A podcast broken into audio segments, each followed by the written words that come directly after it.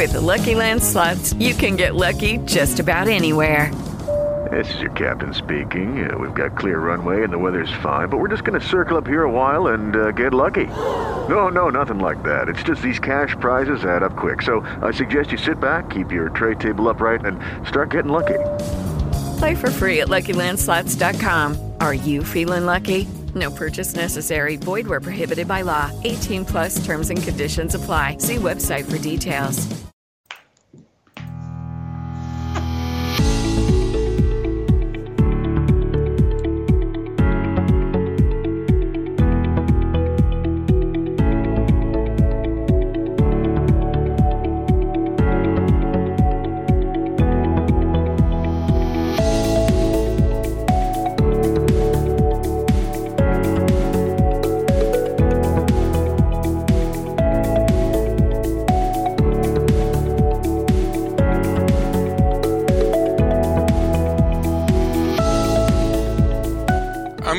Bitennis, benvenuti a questa nuova puntata di Ubi Radio, il podcast che vi porta dietro le quinte del grande tennis internazionale. Io sono Vanni Gibertini e per questa ventinovesima puntata dello show ho con me il collaboratore di Ubi Tennis Tommaso Villa. Ciao Tommaso.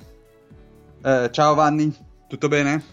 Sì, tutto bene, la primavera è cominciata è cominciato anche il torneo Master 1000 WTA 1000 mandatori, non so neanche più come si chiamano, visto che cambiano nome abbastanza frequentemente. Eh, siamo a Miami, almeno ci sarei stato se ci avessero preso, ma purtroppo non ci hanno preso, quindi siamo, siamo tutti a casa. E ci sono i, i giocatori che sono impegnati nell'ennesimo torneo all'interno dell'ennesima bolla abbiamo deciso di eh, registrare questa puntata parlando di quella che si potrebbe definire con un termine anglosassone che tutti voi ormai eh, odiate con eh, grande forza, la bubble fatigue.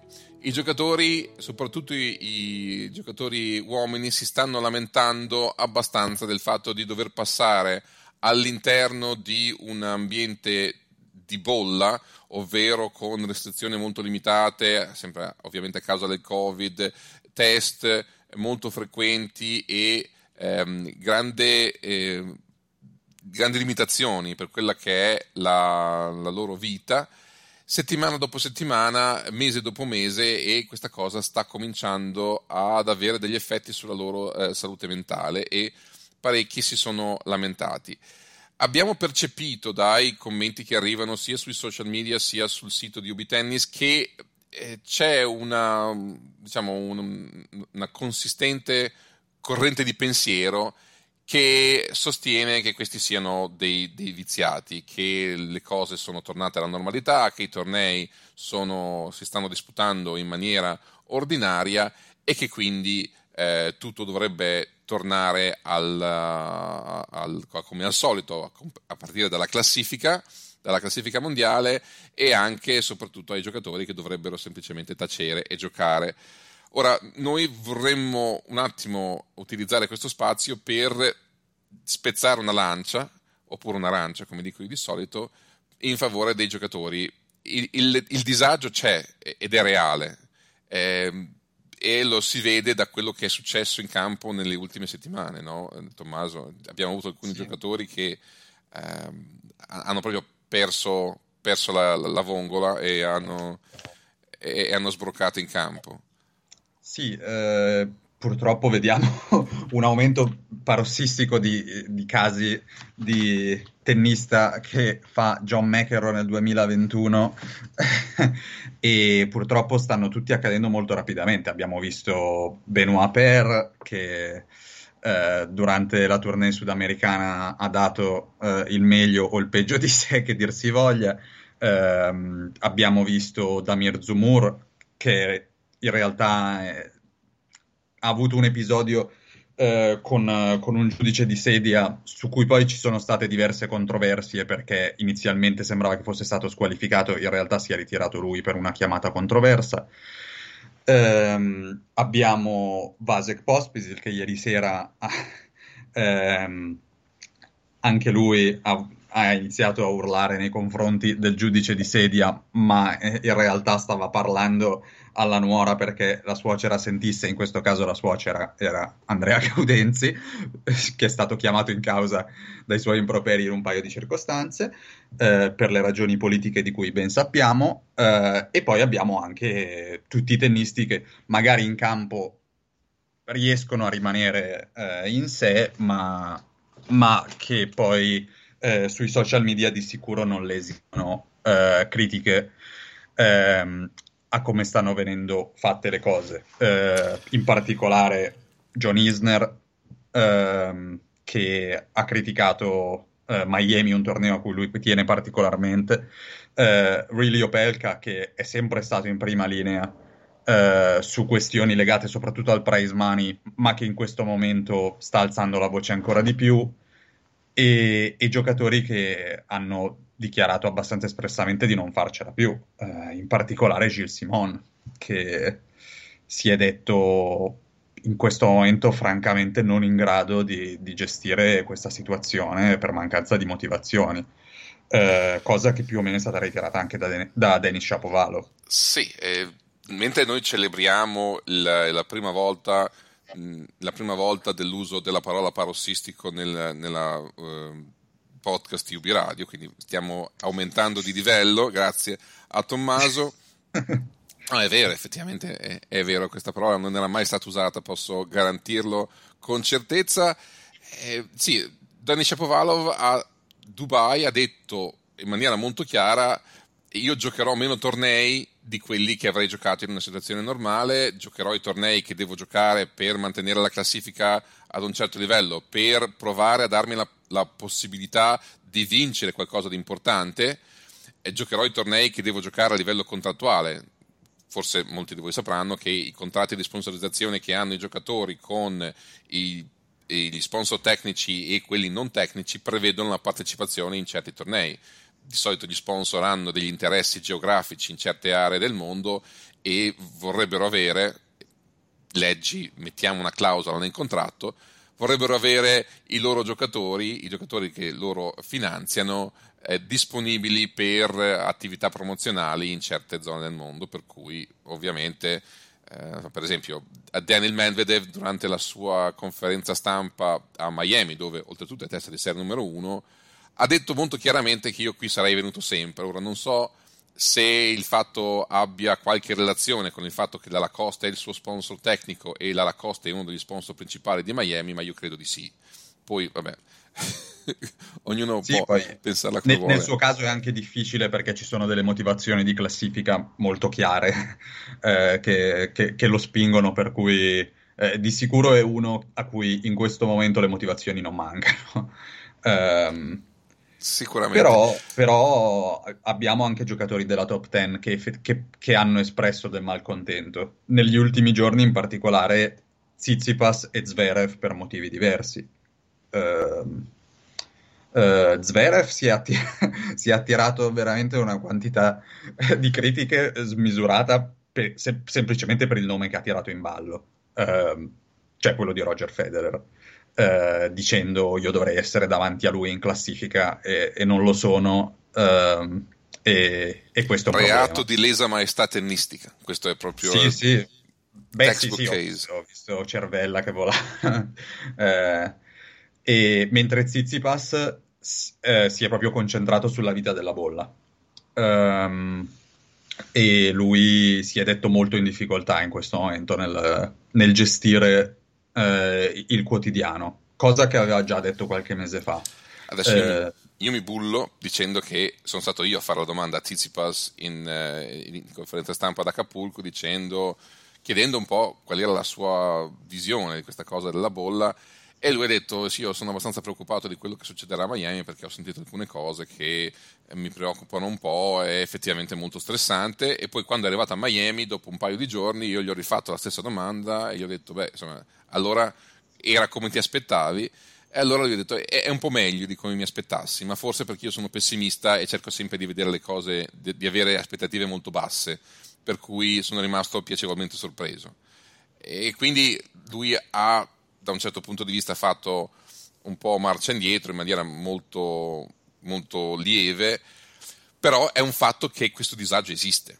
E, e, questo disagio esiste in maniera molto chiara se si parla con i giocatori. No? Noi ci parliamo in maniera abbastanza regolare adesso grazie a Zoom, grazie alle videoconferenze, e però vorremmo magari spiegare a chi non ha la possibilità di sentire i giocatori quali sono effettivamente i problemi a cui vanno incontro, perché eh, io posso capire che soprattutto chi guarda in televisione un torneo tipo quello di Acapulco la settimana scorsa, in cui c'era tanto pubblico, c'era tanto entusiasmo, magari possa non capire che effettivamente i tornei si disputano comunque in una situazione molto particolare.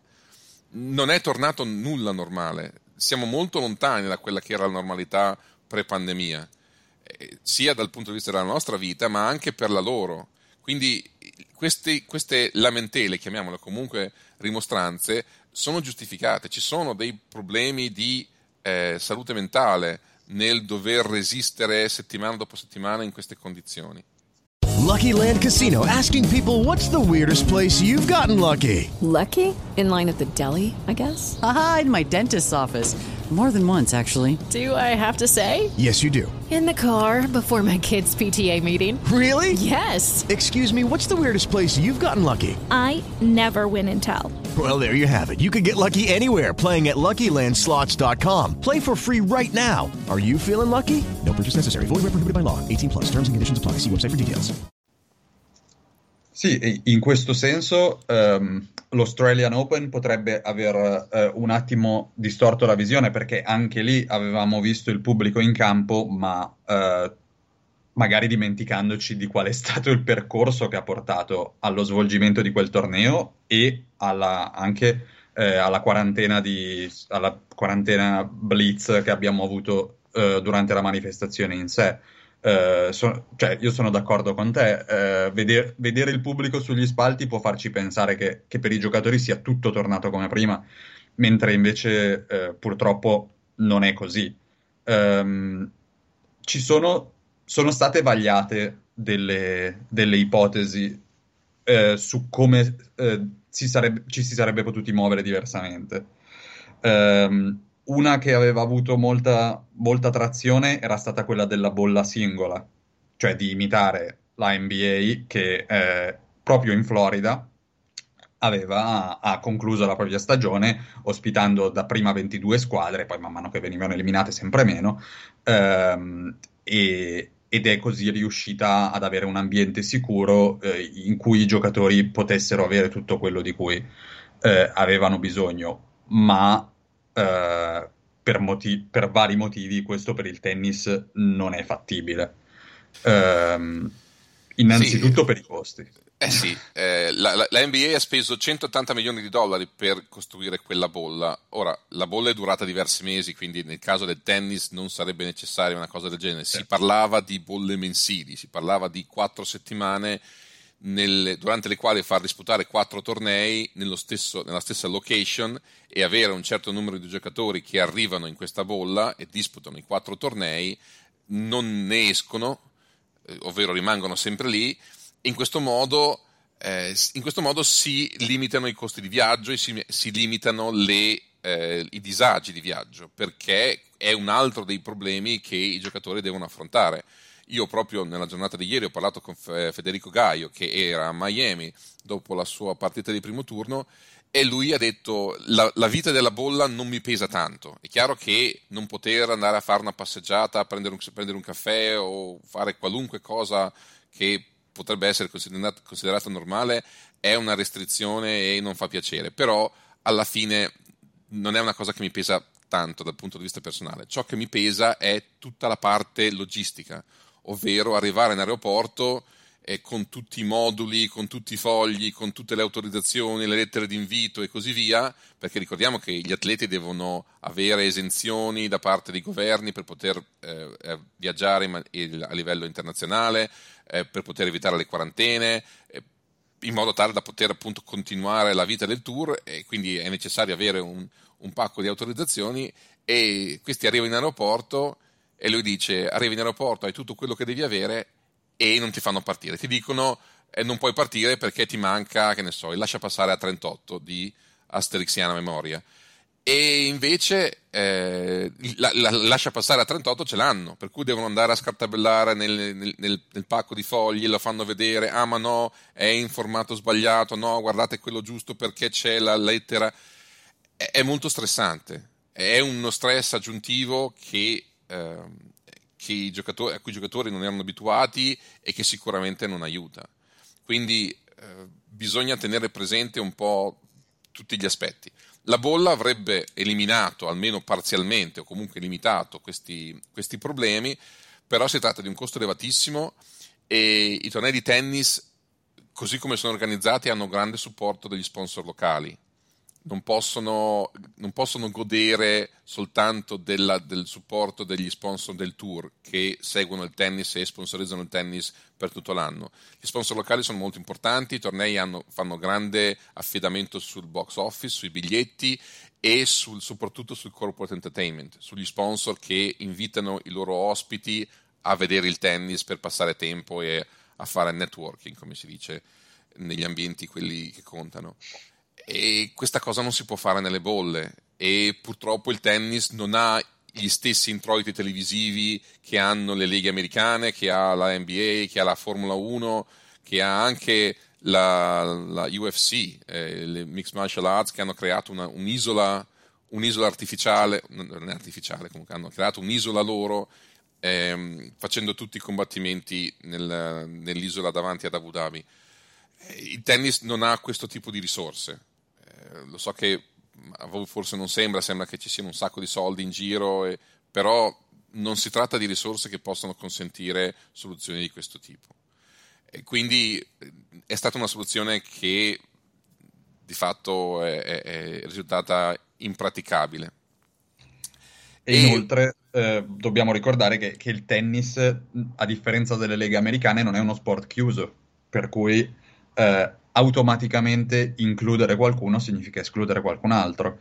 Eh, e questo è un problema ulteriore, soprattutto in una fase in cui si parla di eh, ingiustizie nei, nei, confronti di giocatori con una classifica più bassa, di attività politica per, eh, per portare avanti le loro rimostranze, eh, eccetera, eccetera. Per cui eh, finché, se, se, nel tennis c'è un, di, c'è un, un accesso ai circuiti principali eh, che porta ad avere più di mille giocatori nel solo circuito maschile, questo significa che fare una bolla necessariamente avrebbe con- comportato l'esclusione di diversi atleti già di per sé in difficoltà. E oltre alla questione della salute mentale c'è anche una pura questione economica, c'è la questione eh, proprio, eh, scusate, c'è la questione proprio de- del, del vil denaro perché i montepremi sono diminuiti. Forse voi avrete sentito Isner e Opelka soprattutto che si sono molto lamentati del fatto che adesso è molto complicato per i giocatori proprio guadagnare, eh, mm. tolte tutte le spese. È un problema di tipo che dal punto di vista industriale si potrebbe eh, descrivere come eh, il fatto che i giocatori abbiano dimensionato le proprie strutture in base a realtà che non sono più esistenti, ovvero i giocatori che sono stati abituati nel corso degli ultimi dieci anni a un certo tipo di reddito, a un certo tipo di redditività dei tornei, hanno strutturato i propri team in modo tale da avere un allenatore, un preparatore atletico, un fisioterapista e così via. E questa gente deve essere pagata. Soltanto che adesso il flusso di cassa è molto inferiore. Quindi che cosa si fa? O si licenzia tutta sta gente oppure si cerca di dare un colpo al cerchio e un colpo alla botte. E in questo modo si, praticamente ah, si, è ridotto magari le, le, il compenso ai propri collaboratori, magari se sono collaboratori a gettone li si utilizza per meno settimane, si viaggia con meno gente al seguito e, e, ciò nonostante è molto complicato riuscire a far quadrare i conti. Per esempio, mi è stato chiesto eh, durante la diretta Facebook che io domenicalmente faccio con Luca Baldissera gli è stato chiesto una spiegazione della scelta di Gianluca Mager e eventualmente anche di eh, Cecchinato, di Marco Cecchinato, che pur essendo ammessi di diritto in tabellone al torneo di Miami, non sono andati a Miami e hanno scelto di rimanere a giocare un challenger in Europa, in, in Croazia. Perché? Il motivo è anche economico. Il primo turno, chi perde il primo turno a Miami prende, guadagna 10.000 dollari 30% se ne vanno in tasse per il governo americano, quindi i 10.000 diventano 7.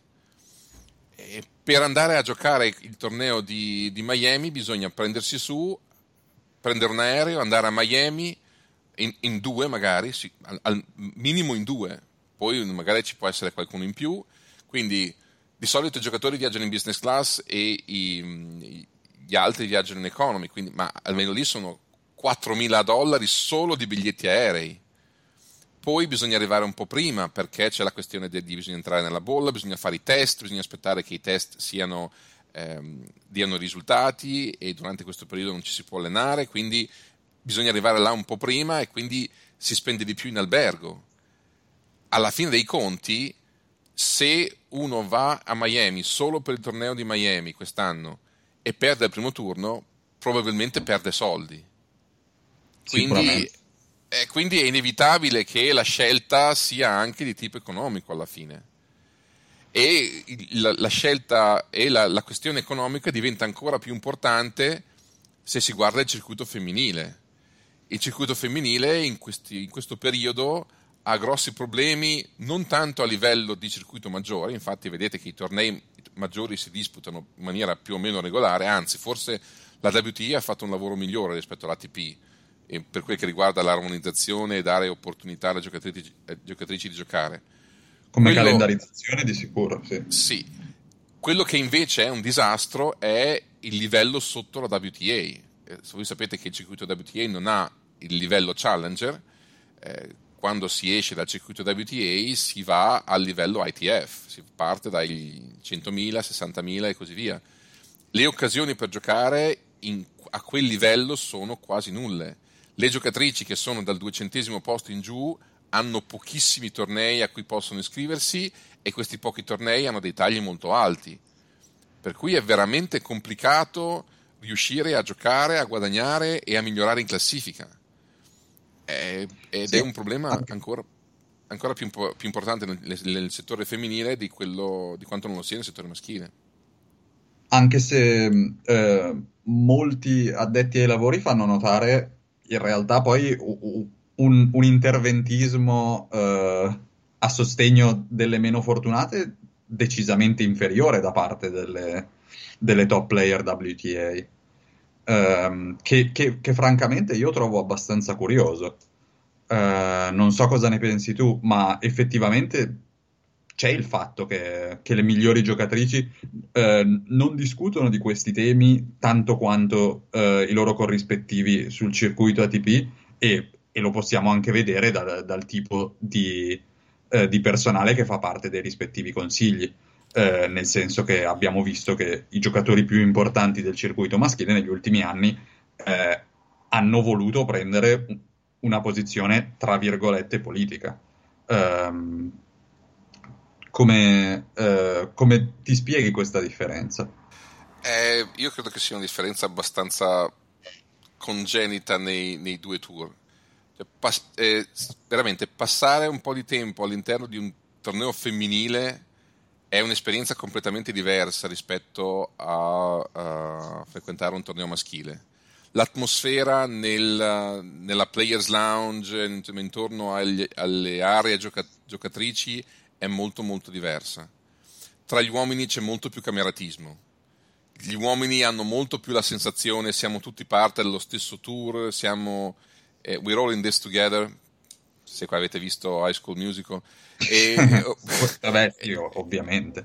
E le ragazze no, le ragazze non, non, c'è molta più competizione a livello personale, ognuna rimane con il proprio team, ognuna è concentrata sul proprio lavoro l'atmosfera è molto diversa e ciò si tramuta appunto in quelle che sono le, eh, le battaglie sindacali o l'assenza delle stesse. Devo essere eh. sincero, dopo aver passato diversi anni nei tornei maschili o femminili, eh, non è sorprendente. L'atmosfera mm. della WTA a livello di giocatrici è, è questa, cioè è, è, molto, è, molto, legge della giungla. Purtroppo uh, è così. Uh, mia madre direbbe Uh, beh, è uno dei casi della vita in cui eh, i capponi manzoniani ci insegnano qualcosa, perché evidentemente girando meno soldi aumenta eh, la conflittualità. e, e, ed effettivamente è, credo, un fenomeno eh, tracciabile all'interno de- dei due circuiti. Eh, è, è, più facile essere solidali eh, partendo da una base economica più, più elevata. Sicuramente. Quindi quello che noi volevamo cercare di spiegare è effettivamente come le condizioni all'interno dei tornei non siano quelle che magari appaiono in televisione, perché la situazione è ancora molto molto diversa rispetto a quanto non fosse all'inizio prima della pandemia e, e, sicuramente non siamo per nulla vicini a, alla normalità. Si tratta di situazioni molto difficili. Giusto per fare un esempio, vorrei riportare la testimonianza di una giornalista eh, si chiama eh, Rima Buleil, probabilmente l'avete sentita, se leggete la, la, la, cronaca tennistica anglosassone sicuramente avrete letto qualcosa di suo. Lei è una giornalista egiziana basata a Dubai e durante il torneo di Dubai, il Dubai Duty Free, era on site a Dubai. Sono stati ammessi, penso fossero in quattro giornalisti esclusivamente basati a Dubai e parlava di quello che succedeva a livello logistico il, l'albergo dei giocatori è l'albergo che è dall'altra parte della strada rispetto all'Aviation Club, che è l'impianto nel quale si disputa il torneo di Dubai. E in, in anni normali è possibile attraversare un, laghetto su un ponticello e si arriva all'albergo. Ora, questa cosa non era possibile perché i percorsi della bolla erano stati eh, strutturati in maniera diversa i giocatori non dovevano entrare per l'entrata principale, da cui entrano tutti gli altri, e era stata approntata per loro un'entrata secondaria con un banco del check-in separato. Quindi i giocatori facevano una vita completamente separata rispetto a tutti gli altri ospiti dell'albergo, e questo è un fatto positivo sicuramente, però eh, dal, dal, punto di vista mentale è, è complicato, anche perché intorno all, all, all'Aviation Club che eh, ospita appunto il torneo, c'è un, un distretto del, del, dei divertimenti, cioè, sono, è un, un, quartiere che si chiama Irish Village in cui ci sono ristoranti, pub, bar e cose di questo tipo e c'è sempre un, un grande via vai, c'è sempre molta vita. E quest'anno anche quest'anno eh, c'era tant- parecchia gente perché comunque a Dubai era quasi tutto aperto a parte il torneo. E quindi i giocatori che alloggiavano nell'albergo di fronte all'Aviation Club, quindi di fronte all'Irish Village, potevano vedere dalla loro finestra tutti i ristoranti pieni di gente e i pub e cose di questo tipo, solo che loro non ci potevano andare. Era un po' come portare un bambino nel, nel negozio di giocattoli la settimana prima di Natale e dire non puoi comprare niente. Lucky Land Casino asking people what's the weirdest place you've gotten lucky? Lucky? In line at the deli, I guess? Aha, in my dentist's office. More than once, actually. Do I have to say? Yes, you do. In the car before my kids' PTA meeting. Really? Yes. Excuse me, what's the weirdest place you've gotten lucky? I never win and tell. Well, there you have it. You can get lucky anywhere playing at LuckyLandSlots.com. Play for free right now. Are you feeling lucky? No purchase necessary. Void where prohibited by law. 18 plus. Terms and conditions apply. See website for details. E quindi, ovviamente, questo tipo di situazione non può non avere un peso. Magari non su tutti, c'è gente che non esce, non vuole uscire per, per indole personale, altri invece che sentono queste limitazioni, limitazioni in maniera molto più pesante. E grande ironia della sorte, eh, i giocatori vicini all'Irish Village, l'unico anno che il torneo si è disputato durante, eh, durante San Patrizio. per cui, e il torneo, fra l'altro, sui social media ha rimarcato più volte la cosa. Uh, per cui credo che i giocatori si siano sentiti ancora più legittimati nelle loro rimostranze uh, nel non poter partecipare a festività di vario tipo. Uh, ora, um, all'interno eh, della bolla, eh, sappiamo che adesso ci sono grossi problemi nella gestione della quotidianità e sappiamo che negli ultimi anni eh, la figura dei mental coach è, è diventata eh, sempre più preeminente. Quindi eh, io ho parlato con, con un nostro eh, esimio collega, Ilvio Vidovic, che, che di mental coaching sa qualcosa più, più, di me sicuramente, eh, e mm, gli ho chiesto eh, come si spiegava le, queste difficoltà in questo momento, eh, come mai stia succedendo tutto adesso e non quando si è entrati nel, nella bolla la prima volta. Eh, ovvero, come molti ricorderanno, nel caso del tour maschile, eh, al torneo di Cincinnati giocato a Flushing Meadows, mentre nel, torneo, nel circuito femminile si era iniziato prima eh, con, con, Palermo e, e, con Lexington, Kentucky. Um, e la sua spiegazione eh, mi ha colpito molto, nel senso che eh, lui diceva eh, all'inizio eh, era un grande stimolo, all'inizio si veniva da mesi di inattività, eh, mesi in cui i giocatori non sapevano neanche se nel 2020 si sarebbe tornati in campo. Eh, e quindi entrare nella bolla non aveva lo stesso, eh, lo stesso peso. Eh, era una sfida, era uno stimolo, si tornava a guadagnare, si tornava a fare punti e, e soprattutto si scappava da una situazione negativa come quella eh, del primo e molto più duro lockdown ehm, che, abbiamo, beh, che abbiamo insomma, vissuto tutti lo scorso anno ehm, in questo momento, s- soprattutto per chi ha eh, delle garanzie economiche, ma, sopra- ma, anche di classifica, quindi delle garanzie agonistiche competitive, è più difficile vivere all'interno di, que- di questo contesto.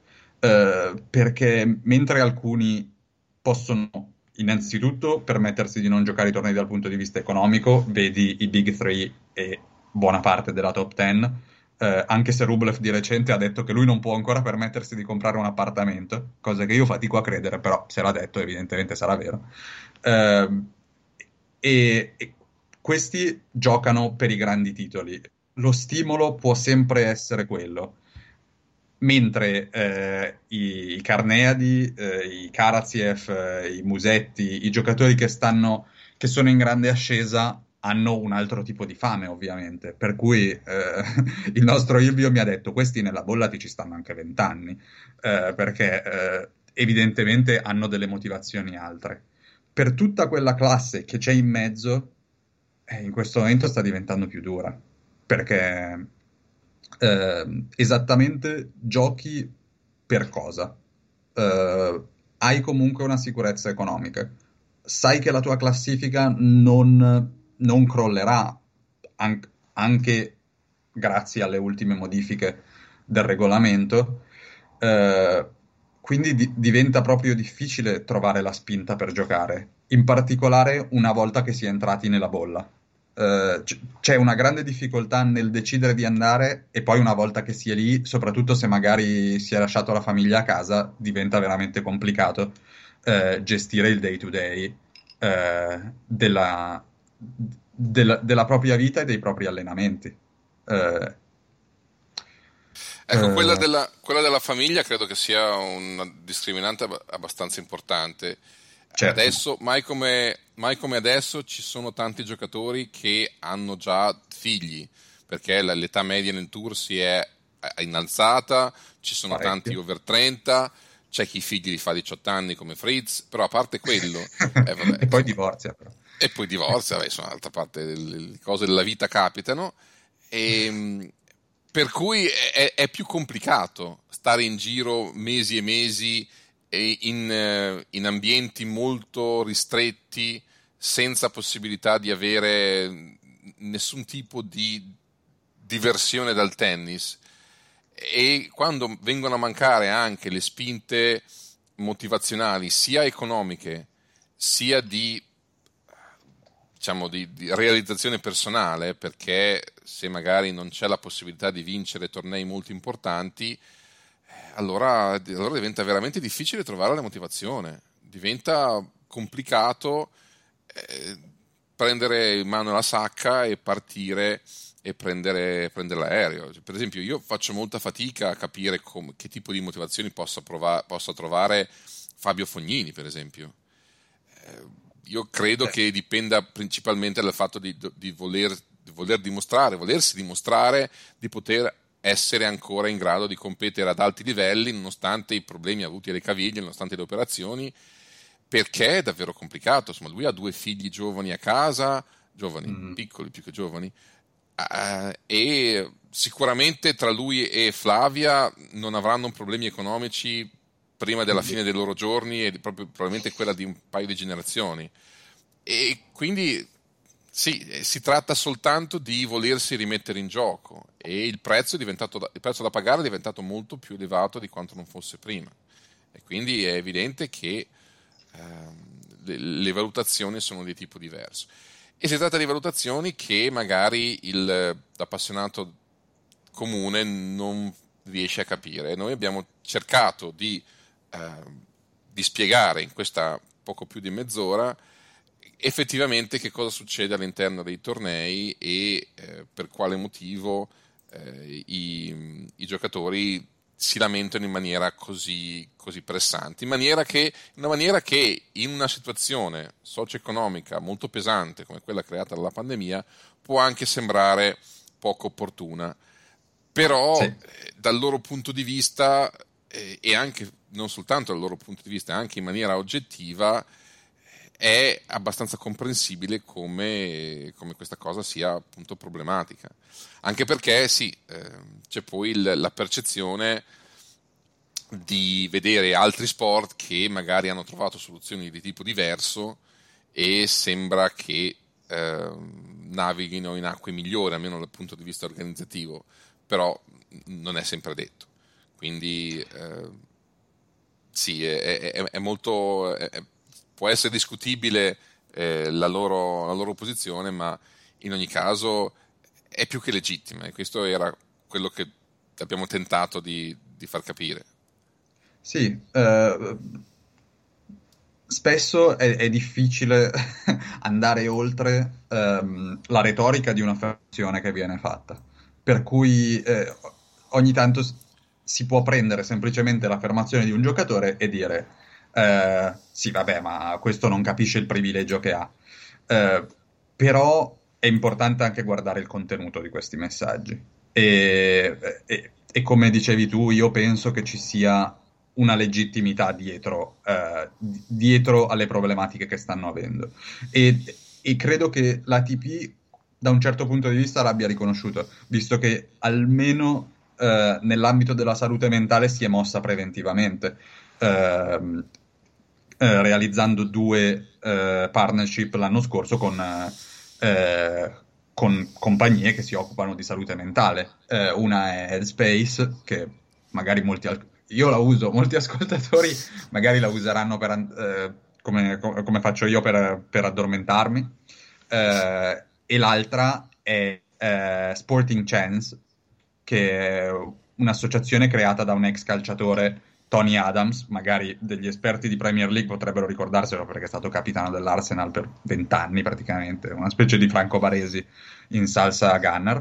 Eh, e, ed è una linea telefonica 24/7 per, per atleti in difficoltà ehm, a livello psicologico. Eh, il fatto che l'ATP abbia fatto queste cose prima ancora che i tour riprendessero ci fa capire eh, che se siamo arrivati a questo punto vuol dire che dei motivi reali ci sono, a mio parere. Bene, noi speriamo di aver eh, sviscerato l'argomento nei limiti nei quali ciò può essere fatto in un podcast di mezz'ora. Io vorrei ringraziare Tommaso per essersi unito al sottoscritto, per averci tenuto compagnia in, eh, in questa mezz'ora. Speriamo di poterlo fare ancora nelle, nelle prossime occasioni. Grazie Tommaso. Grazie a te, sempre un piacere.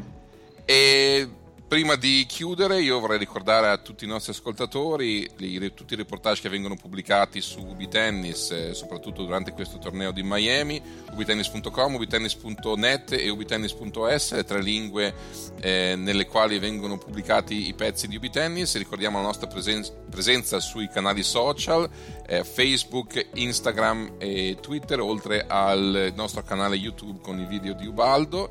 Ricordiamo la nostra newsletter Warning che esce ogni venerdì a cura di Claudio Giuliani e la diretta domenicale alle ore 14.30 del sottoscritto con eh, Luca, Valdische, Luca, Luca, Valdissera. La diretta, sarà, la diretta sarà eh, ad intervalli più che settimanali durante il torneo di Miami, quindi cercheremo di tornare ad avere una, una frequenza più eh, fitta durante i tornei Master 1000 in attesa di poter essere presenti on site. È davvero tutto da, da, da Vanni Gibertini, un saluto e, e da Tommaso.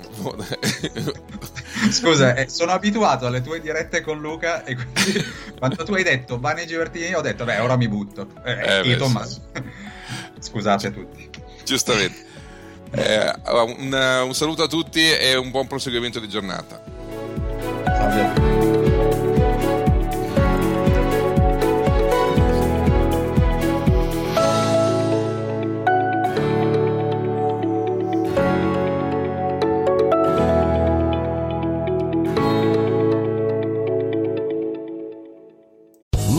Casino asking people what's the weirdest place you've gotten lucky? Lucky? In line at the deli, I guess? Aha, in my dentist's office.